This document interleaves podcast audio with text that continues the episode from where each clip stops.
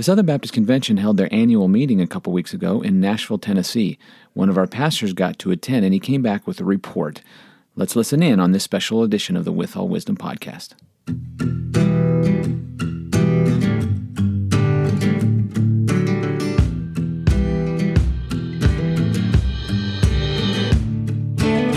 Welcome to a special edition of the With All Wisdom podcast, where we are applying biblical truth to everyday life. My name is Derek Brown, and I am pastor and elder at Creekside Bible Church here in Cupertino, California. And I'm here with Cliff McManis, who's pastor teacher at Creekside Bible Church. And in this episode, we are going to discuss Cliff's recent trip to the Southern Baptist Convention in Nashville, Tennessee. But before we do, I want to point your attention to withallwisdom.org, where we have a large and growing collection of resources to help you grow in your walk with the Lord Jesus. We have audio, we have articles, and we just encourage you to check those out. Some are longer, some are shorter, some are more devotional, some are more um, theologically substantive. So we would just encourage you to check out those resources to help you grow spiritually. So, Cliff, uh, you and one of our staff members went to the Southern Baptist Convention last week, and you came back and mentioned to me that overall you were very encouraged, but that it was also helpful to go in person in order to get a firsthand account of what's happening in the SBC. Can you talk a little bit about that? Yeah, absolutely, Derek. As you said, I was able to attend, along with one of our staff in Nashville, Tennessee, the 2021 annual meeting of the Southern Baptist Convention, June 15 and 16. I'd never been to uh, an annual meeting of the Southern Baptist Convention before. Our church just became Southern Baptist in the last couple of years here. So even though I've pastored at Baptist churches before this first time uh, formally affiliated with the Southern Baptists. And so for the past two to three years, I've heard a lot about the Southern Baptist Convention. They were in the news a lot, especially in this last year. Most of the topics that were in the news were of a controversial nature, as you know. And so basically, all I've been hearing for the last two to three years are negative things about the Southern Baptist Convention. And mm-hmm. uh, most of this information I didn't have firsthand knowledge of it. And so I was dependent upon others, as were many of us here at our own church. And so there were questions swirling around, and I found out in the immediate Christian community, among our members and other churches in our area, and uh, brothers in Christ at the seminary we work at, they have the same questions. And the big question is, what is the status of the Southern Baptist Convention? Right. In light of all these things that have transpired in the last two to three years, and if I could distill it down I'm going into this Southern Baptist Convention, the first time I've ever been to one. Didn't know what to expect. The only thing I took with me was all this hearsay. All right. And expectations, most of it negative. Mm-hmm. And if I were to summarize it, here were five of the recent issues uh, that had arisen in the last couple of years about the Southern Baptist Convention and the status. Number one, the St- Southern Baptist Convention was imploding beyond repair. I've been told that time and time again by some, I would say, pretty influential resources. Mm-hmm. And when I heard it, I believed it. And I've tended to believe it for the last year and a half, two years, last time I heard that. So the Southern Baptist Convention and Southern Baptist churches, they're going down. Number two, Southern, this is related. The Southern Baptist Convention is abandoning sola scriptura, or they're commitment to the priority of Scripture, the inspiration of Scripture, the authority of Scripture, the sufficiency and inerrancy of Scripture.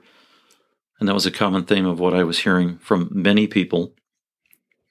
Uh, and then you recall that in the last year, the big controversy about someone thrown out there that possibility that Beth Moore could be nominated as the next president of the Southern Baptist Convention. I remember hearing that. Yeah, and that was in all the headlines, and people were talking about it, and and the context where I heard it being discussed, I believe that, wow, this is maybe this is legit. That was my takeaway. wow, and um, then another issue that arose primarily out of the last annual meeting of two years ago when a resolution was proposed and passed by the Southern Baptist Convention that was related to CRT. Yep. And there were people talking about that and a buzz about that and some up in arms about that. And I remember some pastors telling me, but can you believe they adopted a resolution about CRT? I didn't know what CRT was. You're right. So, can you please explain? Is that an acronym? Is that stand for something else? Oh, critical race theory. Oh, okay. So then I had to begin doing research as to what's that all about.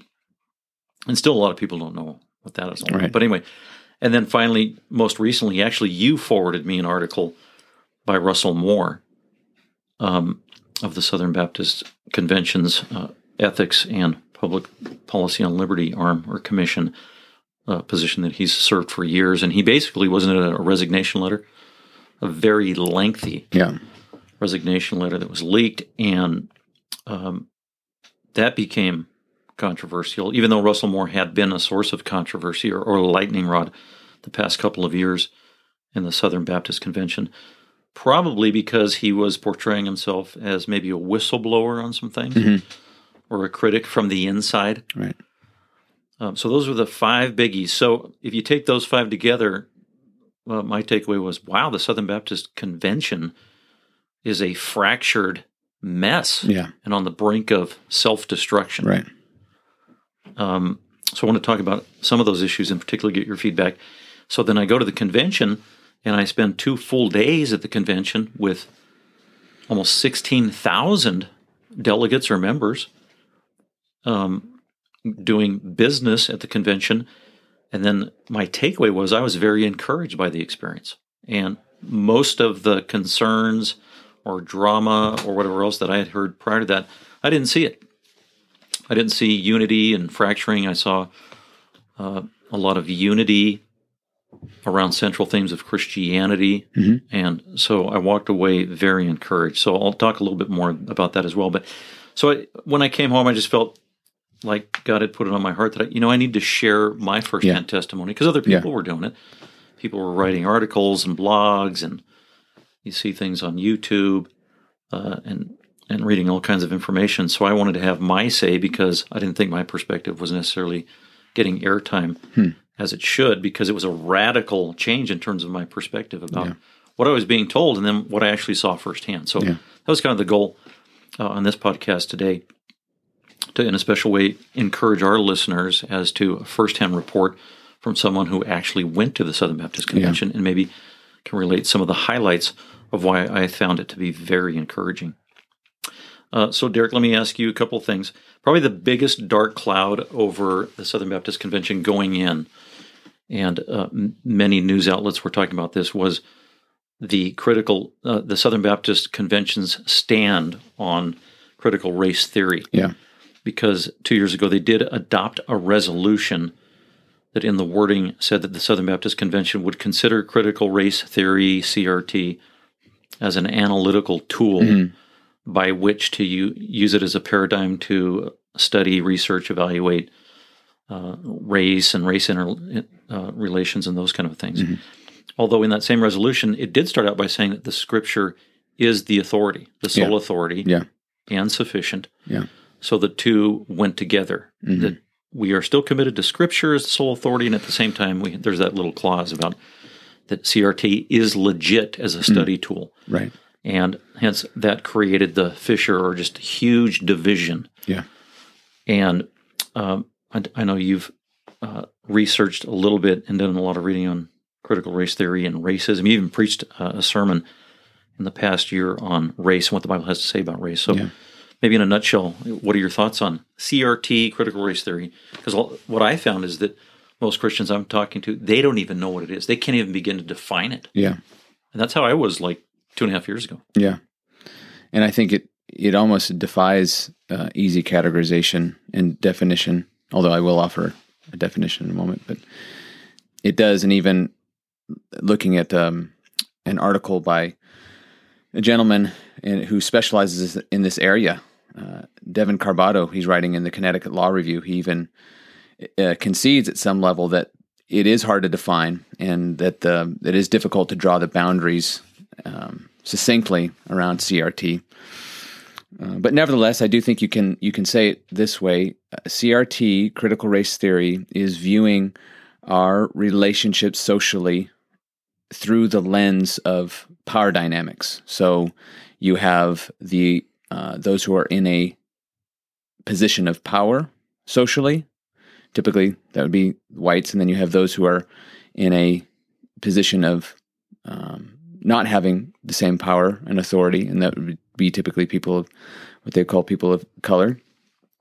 And due to that structure, that um, the way things are structured in in our current society, you can view and understand why there are inequities and between races because you're viewing it through this lens of power. There are some who are the what they would call the oppressors, and there are those who are the oppressed. And it's no longer so much an issue of actual written law, but now much more even pervasive than that. It's it's even although we we, we would say we don't have explicit racist laws that we did prior to the civil uh, rights acts um, in the 60s, even though you no longer have those things on the books, you still have what critical race theorists would say racism everywhere, or just racism as a as, as normal. And I'll just read you a brief quote here from a uh, book called Critical Race Theory by Richard Delgado. Uh, he says um, one of the basic tenets of critical race theory is that racism is ordinary. It just it's normal life, the usual way of do uh, we do business, the common everyday experience of most people of color in this country. And so, wanting to understand that reality and how it plays out for those who would be in that uh, oppressed group. It's not. I would say it's not merely an analytical tool because, and I'll just mention a couple more things and then I'll hand it over to you. But uh, it is grounded in a worldview. It's grounded in questions of who we are, what our identity is, um, what is essential to our nature, what is our nature, um, what is our ultimate problem, why don't we relate well, why are there people who are oppressed, why are there oppressors, um, why um, is why does racism exist, and how can we um, remedy that? Those are all issues related very clearly to worldview and to identity and to human nature. And as we've talked about on this podcast before, scripture speaks to all of those things. And so we can't just see this as a neutral analytical tool. We have to see that it is uh, exploding with worldview implications. And there are insights, of course, because of God's common grace. There, I would say that there are insights that CRT offers that are true. Here's here's an example. Uh, a theme of critical race theory is that the, the social construction thesis holds that race and races are products of social thought and relations not objective, inherent, or fixed. They correspond to no biological or genetic reality. Rather, races are categories that society invents, manipulates, or retires when convenient. And even in my sermon, you mentioned, I stated that clearly that biblically speaking, there's one race, it's the human race, and there are different, ethnicities. There's no biological superiority between any uh, two groups of people, regardless of their color. And so CRT would affirm that, and we would affirm that too biblically. But that's not all that it affirms. And so we need to be careful that we understand it biblically, recognize that it is a worldview, and that it is uh, pitting uh, groups of people against each other, and and not it. It is it does have some insights that are helpful, but in the end, its solution is not the redeemed and regenerate heart who now loves na- God, loves God and loves neighbor. Uh, it is the ultimate solution is uh, economic liberation, um, social liberation, and so on. Where we would say that what ultimately needs to happen to the to the human heart is that it needs to be changed, it needs to be born again, it needs to know Christ in order to love God and love neighbor, and that is the ultimate solution to any kind of racism. Um, something racism is something that we would clearly uh, reject, and Christians must reject. But there's only one solution, and that would be the gospel. Amen. If I could summarize what you just said, thanks for sharing that. In keeping with what you said, would you agree then that critical race theory? I think that was an important distinction you made. It's not just an analytical tool, which would be like a screwdriver in the toolbox, right? But rather, it's a worldview, mm-hmm. which is it's the whole toolbox, right? Exactly. And it is a form of uh, Marxism in that uh, Karl Marx emphasized class warfare. So, in in essence, isn't this a manifestation of class warfare? I, I would say yes, and I think you see that um, being played out presently. Um, it's not creating unity.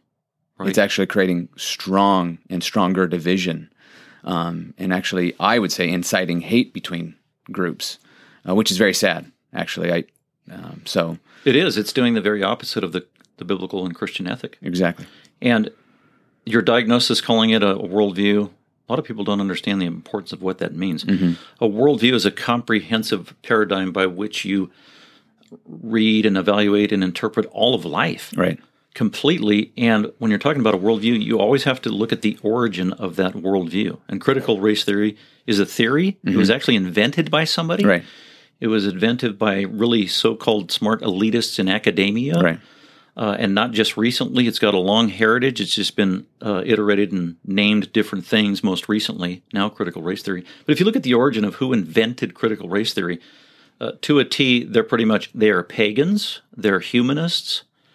Um, they are they have a secular naturalistic worldview. right, right, They reject the Bible. They reject God. They reject biblical truth, the gospel, Christ.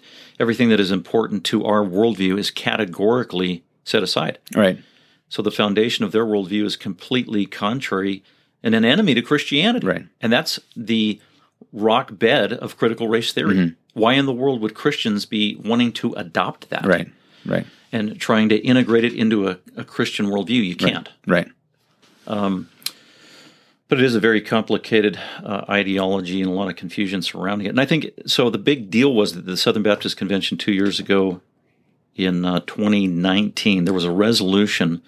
I was not there, but I've read the resolution. I think it's called Resolution 9, uh, where it adopted critical race theory as an analytical tool to be used. yeah, And there was some debate, but not much debate, not thorough debate.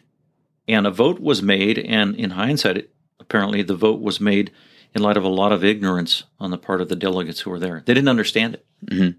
They didn't know what critical race Right. theory. It was a new thing, It was, yeah, and so legitimate debate and explanation wasn't given to it. And so, uh, a lot of people in hindsight are saying that you know what I thought critical race theory was about was just being against racism. right, And if you if you are not for critical race theory, Right. then you are a racist. Yep. And nobody Right. wants to be called a racist. Right. So that's really the nexus of the issue. yeah, and it polarized people, unfortunately, Yeah. because there are people who really did care what what Scripture said about these issues, Yep. who saw that racism is wrong, it's sinful, Yep. and yet they would say that, and then all of a sudden they're labeled as a critical race theorist. It just became confused, unfortunately, and clarity was lacking. So, Yep. very polarizing. So we had two years for people to get clarity on okay, what exactly is this critical race theory stuff? Mm-hmm. And so the truth surfaced as it always does. Right. And God brings clarity to his people as he always does. And that comes through the Word of God and the Holy Spirit and teachers that he's given to the church. And so the good news is, uh, as I was at the convention, they came up with a new resolution. It's called Resolution 2, and it's on the sufficiency of Scripture for race and racial reconciliation. And the way they do things, you can't really just uh, undo a resolution that was done previously, like Right. it never existed, but you can make new resolutions to override previous resolutions that were illegitimate or uh, such as Resolution 9. And so here's the new resolution that they proposed and that was actually voted for and will now be current. And it's encouraging. It's long. I'm not going to read the whole thing, but just maybe two of the sentences here. Uh, and th- really, this was written to counteract CRT, Okay. critical race theory being Im- implemented in the church. And it says, Whereas all scripture is inspired by God and is profitable for teaching, rebuke, correction, and training in righteousness, so that the man of God may be complete, equipped for every good work, 2 Timothy 3.16, and that, and that all scripture is totally true and trustworthy, resolved. We therefore reject any theory or worldview that denies that racism, oppression, or discrimination is rooted ultimately in anything other than sin. And be it further, the only solution to that is the gospel of Jesus Christ. Right. So it doesn't mention critical race theory, but that was specifically written to critique, undermine, and reject critical race theory. Right. And not just critical race theory, all theories, uh, even in the future, Mm-hmm. uh, that would impinge upon the authority of Scripture. So that was a good thing. Yeah. That was encouraging A re-emphasis of the sufficiency the of Scripture. sufficiency of Scripture, and which takes me to my greatest encouragement and takeaway from the Southern Baptist Convention. There's a lot I could say, but the main thing is after sitting there for 15, 20 hours, time and time again, leaders of the Southern Baptist Convention got on the stage, representing their respective areas of ministry or committee that they oversaw, and the exaltation of Christ uh, happened time and time again. The authority the, of Scripture, the inspiration of Scripture, the sufficiency of Scripture, the inerrancy of Scripture, that was the common theme. Mm-hmm. Uh, the glory of the gospel, the mandate to be the church and to advance and proclaim the gospel to sinners everywhere across the world. So they were laser focused, and it was a time of worship and time of prayer, and the entire um, conference, even in times of discussion and debate over some of the wording of these resolutions, was done with tremendous respect, with humility, uh, with complete unity. And so overall, it was completely encouraging. And so, firsthand testimony that, mm, from my perspective, the Southern Baptist Convention is not fractured beyond repair. Hmm. It's not close to imploding. As a matter of fact, God did some very good and unifying and exciting things at this convention and brought clarity to several of these controversial issues that have been stirring in the pot the last couple of years. That is really encouraging. And just a kind of a side lesson how important it is to get firsthand accounts rather than just relying upon second or third hand accounts. Yes, we, we call that today the fake news. Yeah. A lot of it. And that was also one of my bigger takeaways. Uh, the fake news I'd been reading and hearing and seeing that just wasn't true. As a matter of fact, when we were there at the convention and we voted for the new president, mm-hmm and I'm looking through all the headlines, and there's all kinds of headlines from CNN to even Christian outlets yeah. who have headlines that just are not accurately representing the very convention that I am at and wow. participating wow. in. Wow, what a good lesson! And one of them had a it, it's just a divisive headline mm-hmm. based on the the vote of the new president, and it wasn't true. And then the picture that went with it was a picture of Mike Pence standing behind a pulpit. Hmm? And uh, regarding the vote of the Southern Baptist, most recent vote of Southern Baptist Convention uh, manifests further fracturing in the denomination. And then there's a picture of Mike Pence with the article. So as you're reading this, the implication is Mike Pence was at the Southern Baptist Convention, spearheading the divisive vote, and and the Southern Baptist Convention was made up of Trumpsters and Mike Pence and wow. conservative Republicans versus the moderates and the liberals wow. on the other side who didn't vote for either Al Mohler mm-hmm. or uh, the pastor from Georgia that was running as well. Mm-hmm. Um, so me and uh, my colleague that were with me, we saw that headline and we're just laughing yeah. and crying at the same time. Right. It was yeah. so pathetic right. Right. and so fake. And yeah. really behind it all, we always have to remember that Satan is real and he'll use anything to stir up division in the Church of That's Christ. Right. Well, thank you very much, Cliff, for that encouraging conversation. Again, this was a special edition of the With All Wisdom podcast. And as we are leaving you, we just encourage you again to go to withallwisdom.org to find a large and growing collection of resources to help you grow in your walk with the Lord Jesus. We'll see you again next time.